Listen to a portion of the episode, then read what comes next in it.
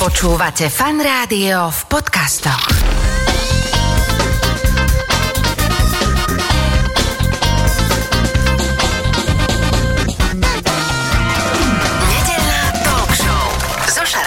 Počúvate fan rádio nedelnú talk show. V tejto chvíli už sedí v štúdiu fan rádia môj dnešný prvý host, výtvarník eh, slovenského pôvodu, žijúci v Prahe, vystavujúci po celom svete. A musím povedať, že sme si dosť dlho hľadali nejaký čas a styčný bod, kedy sa a kde stretneme, pretože si veľmi zanepráznený. Aktuálne vystavuješ eh, v Budapešti, v Bratislave, už to nebudem naťahovať.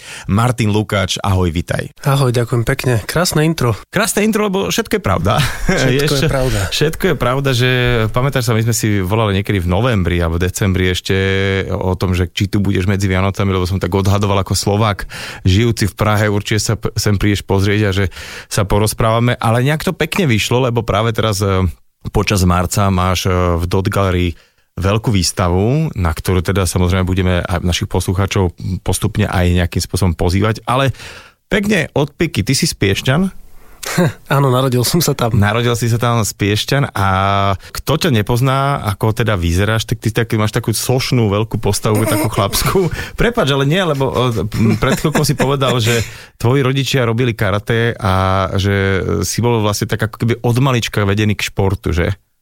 Bol som, ale zároveň ja som, keď som bol malý, tak som bol trochu lenivý a bol som taký vypapkaný. Fakt? A to, to karate mi nešlo. Ja som tam bol, vydržal možno, že rok a skončil som. Ale oni boli karatisti celkom Oni takí. boli akože- karatisti, hej, hej. Normálne, one modré opasky, ja neviem čo, hnedé. OK, čiže takže ako sa im akože, nie že nielen darila, robili to vážne a synáčik, uh, papkač, ten sa dal Papkačik. na umenie, hej. Hej. Ke, kedy to prišlo, že mal si tak, že ak niekto sa hral s vláčikmi, s autičkami, tak ty si mal cerusku alebo nejaké farby v ruke, alebo že? Hej, bolo to tak. Od malička, ako keby aj rodičia ma vlastne v tom podporovali, lebo videli, že ma to zaujíma. Tak ja som vyrastal na veciach ako Cartoon Network a takých tých 90-kových rozprávkach, tak z toho to celé nejak vzýšlo. To je ten pôvod. Keď hovoríš o týchto uh, nejakých komiksoch alebo čo si, tak ktorí boli takí tí tvoji hlavní hrdinovia, ktorí uh, nesmeli chýbať? Ja viem, kam tým smeruješ, ale skutočná pravda je, že môj najobľúbenejší hrdina je Batman. Batman. A potom boli až také, že ninja korytnačky a, a Superman a, a tak. Ja som bol vla- vlastne viac v tom DC svete, aj, aj som, aj tento nový Batman sa mi páči veľmi. Ale hej, namaloval som nakoniec korytnačky a to je ako keby nejaký môj signature, že ľudia ma e, vďaka tomu poznajú moju malbu, alebo si to spájajú s tebou, Hej. že ako každý nejaký umelec má nejakú takúto vec, že hneď to rozpoznáš. Ale k tomu prídeme, lebo k tomu ešte dlhá cesta. Pomerne ty si išiel, o, alebo už si sa tak rozhodol, že ideš študovať malbu, alebo že umenie, že nepôjdeš na žiadnu techniku, právo, alebo tak. Čiže naj, najskôr Košice. Ja som bol práve že na tu na šupke v Bratislave.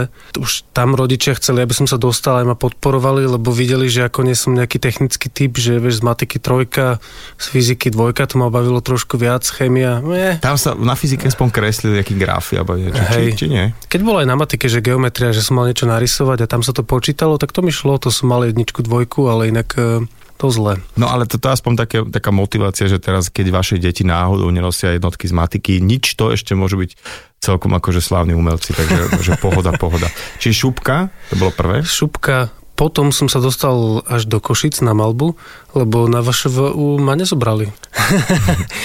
a ja som sa hlásil tam a tu v Bratislave. A takto asi je postup každého, že ide do Bratislavy, keď nezoberú, ide do Košic, alebo niekto rovno si povie, že Košice. Niekto aj rovno, ja som tam aj chcel ísť, ale chcel som ísť aj na VŠVU. Bol Mm. som taký, že ľúbili sa mi oboje, lebo vtedy v Košiciach vlastne vyštudovali takí tí najslavnejší slovenskí umelci, čo sú teraz e, Svetlana Fialová, Boris Sirka, Jano Vasilkov, Mhm. Rado Čerevka. Čiže veľká generácia. Taká dosť veľká, do skúl sa mi to zdalo vtedy. A druhý stupeň si sa už o, o, vybral študovať do Prahy a bol to nejaký tvoj premyslený zámer? Tak e, nejakým spôsobom e, som sa na tej škole vyvíjal a e, samozrejme mi to aj radili nejakí ľudia. Môj kamarát Viktor Frešov, vtedy som mu pomáhal ako asistent, tak mi tiež hovoril, že radšej nech idem do Prahy, že to tam je väčšie, Mm. viac sa naučím a tiež som ako nevidel ten zmysel ďalej ostávať tu, pretože predsa len tá Praha má viac ako milión ľudí a Vlastne, keď som sa dostal na tú školu, aj keď som tam bol prvýkrát ešte počas štúdia v Košiciach, sme tam mali výstavu, tak e, som videl, že ten svet je o mnoho väčší, je tam viac možností, určite sa tam dá z toho aj žiť, lebo som vedel, ako fungujú niektorí maliari tam a tu to bolo také ešte nevyvinuté. Oproti tomu mi to pripadalo. No, Praha je proste západnejšie, je to väčšie mesto, o tom uh, nie je pochyb, ale uh, čo sa týka samotnej tej výuky, alebo, lebo ty si vlastne ty, vraj v tých úvodoch maloval aj také tie, teraz poviem, že normálne veci, to znamená postavičky ľudí, krajinku a tak. A ty si teda taký, že abstraktný e, maliar, alebo teda výtvarník, ktorý robí abstraktné veci. Kde sa to zlomilo? Už v Košiciach alebo až v Prahe? Mňa už na začalo baviť akože abstraktné umenie veľmi a začal som sa tomu venovať.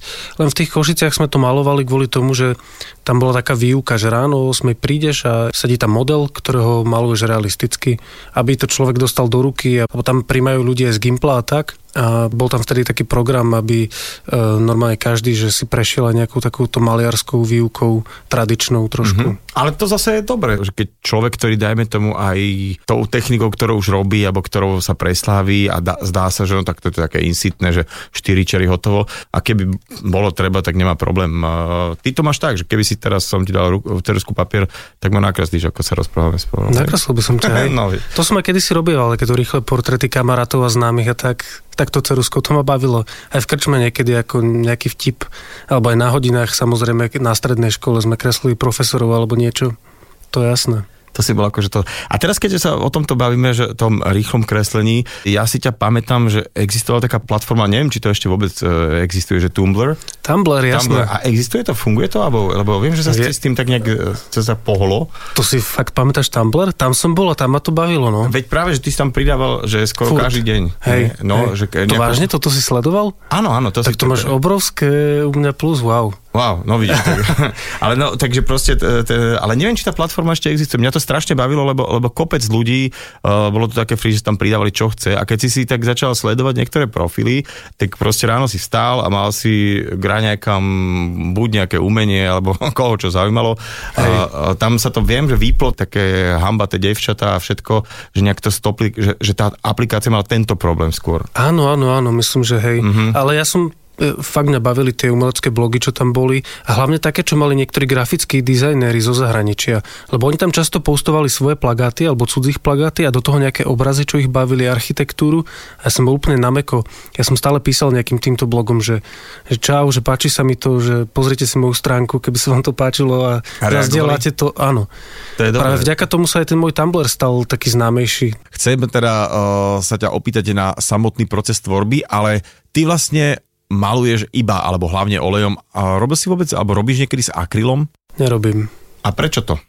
Lebo olej je taký ťažší v tom zmysle, že olej sa už nedá moc premalovávať, že akryl to môžeš do nekonečna upravovať a robiť s tým, čo Presne chceš. preto, lebo olej je majstrovská technika. Musíš tým vedieť malovať, vedieť použiť tie farby, ktorá môže byť na spodku, ktorá môže byť na vrchu schne to dlho hrozne, ale lepšie to aj pracuje, krajšie sa s tým ako, krajšie tiene to má, krajšiu farebnosť, výraznejšiu, lesk to má dobrý. Samozrejme už sa dá aj dneska kúpiť skvelý akryl drahý, ale ten je rovnako drahý ako nejaký olej. Mm-hmm, či to, to bolo veľa, kedy ten akryl hlavne kvôli cene, hej, že sa robil na akrylom, lebo bol lacnejší? Alebo... Áno, aj to. Mm-hmm. Akryl je aj lacnejší, aj rýchlejší, aj, mm-hmm. aj všetko.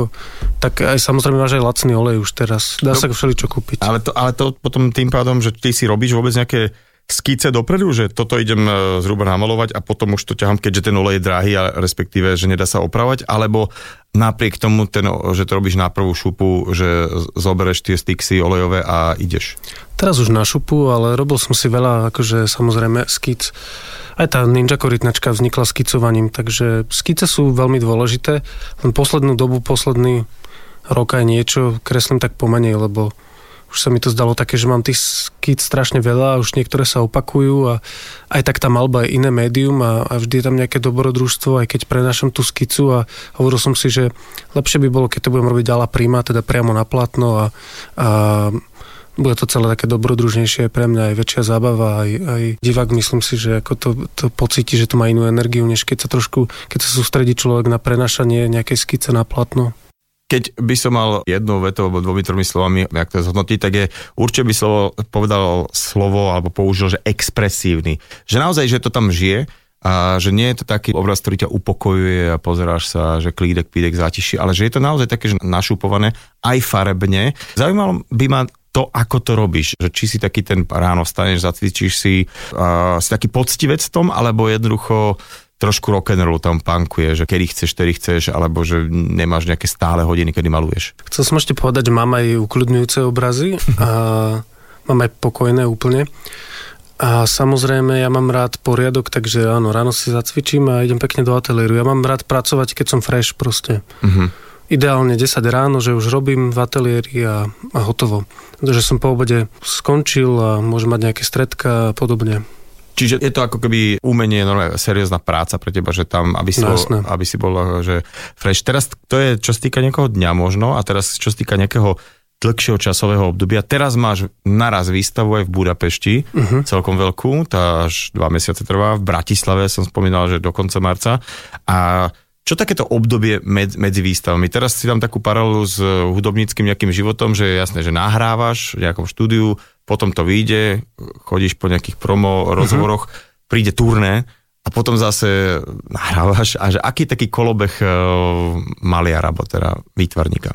No je to podobné vystavuješ, medzi tým maluješ niečo a niekedy je treba dobré žiť, takže občas je aj fajn pauza bez malovania, bez všetkého niekam vypadnúť a je to taký kolotoč trošku to vystavovanie a malovanie v ateliéri.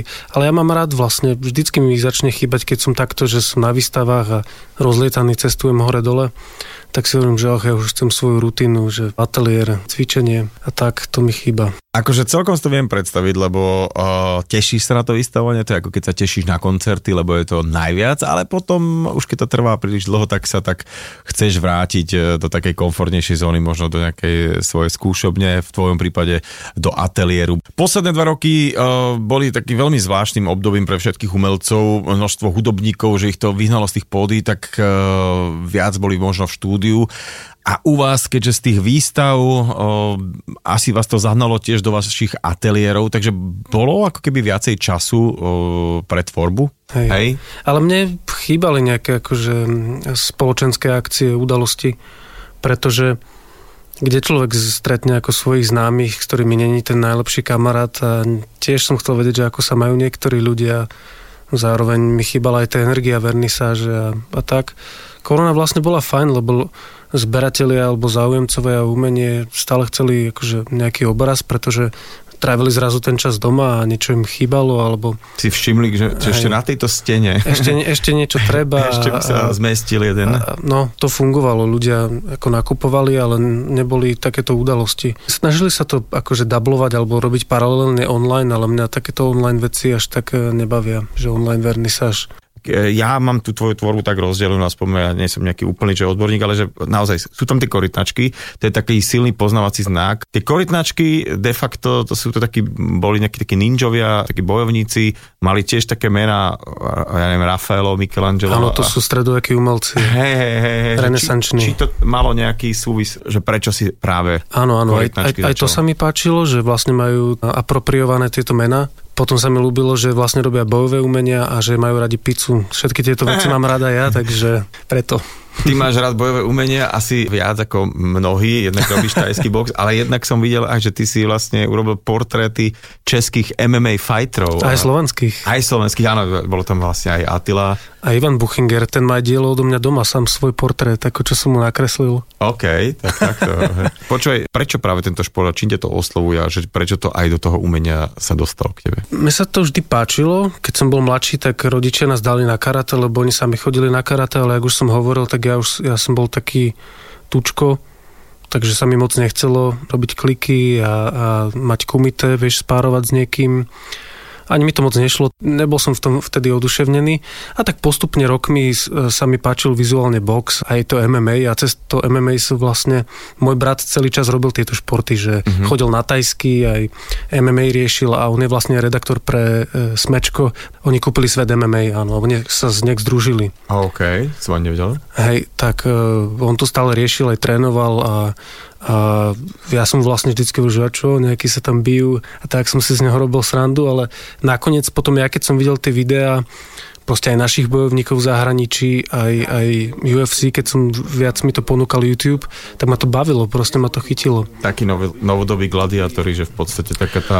No, neviem, či je to tá krvilačnosť, čo ma zaujala. Mňa skôr zaujalo, že ten človek je neskutočne motivovaný Pretože keď je človek dlho v umeleckom prostredí, tak tam mi chýbalo takíto nahypovaní ľudia, že oh, vieš, Mm-hmm. Nič ma nezlomí, robím to pre seba, robím to pre rodinu.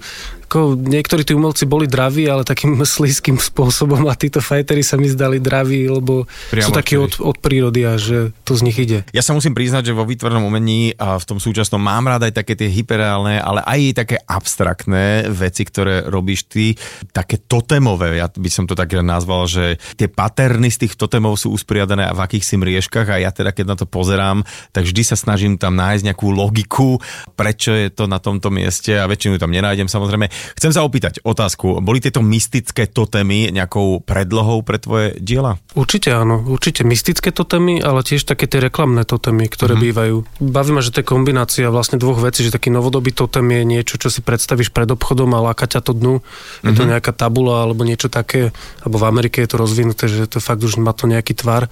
Ale aj samozrejme tie mystické totémy na odradenie nepriateľa, že tam sú napichnuté hlavy. Proste a takéto aj to ma baví, že má to veľa, veľa významov a je to kombinácia vlastne čo konkrétneho a abstraktného. A dá sa povedať, že takými novodobými totémami sú loga niektorých ako značiek? No, loga, keď sú na nejakom takom objekte, ktorý niekde postavia, tak určite áno, mm-hmm. určite. Mm. A ty nevystavuješ len v Európe, ale uh, celkom takú stopu si nechal aj v Amerike, vystával si v New Yorku, aj v LA, mm-hmm. dokonca si kupovaný v Amerike celkom, Hej. lebo robíš také veľké veci a tam sú veľké domy. Tam, to je pravda. tam je to kde umiestňovať. Čiže pochodil si svet. Keď sa takto vraciaš naspäť do tej Prahy, vnímaš tie rozdiely, ako sú vnímaní umelci, vizuálni umelci, dajme tomu zamlákov a, a u nás? Skôr v tej Amerike konkrétne sú ľudia aj inak nastavení, inak sa správajú, ako tu v Európe. A umenie je to mm, obrovská časť ich kultúry. Akože americká kultúra je mladá, tak e, oni podporujú všetky tieto veci a sú nadšení. Sú nadšení pre všetko.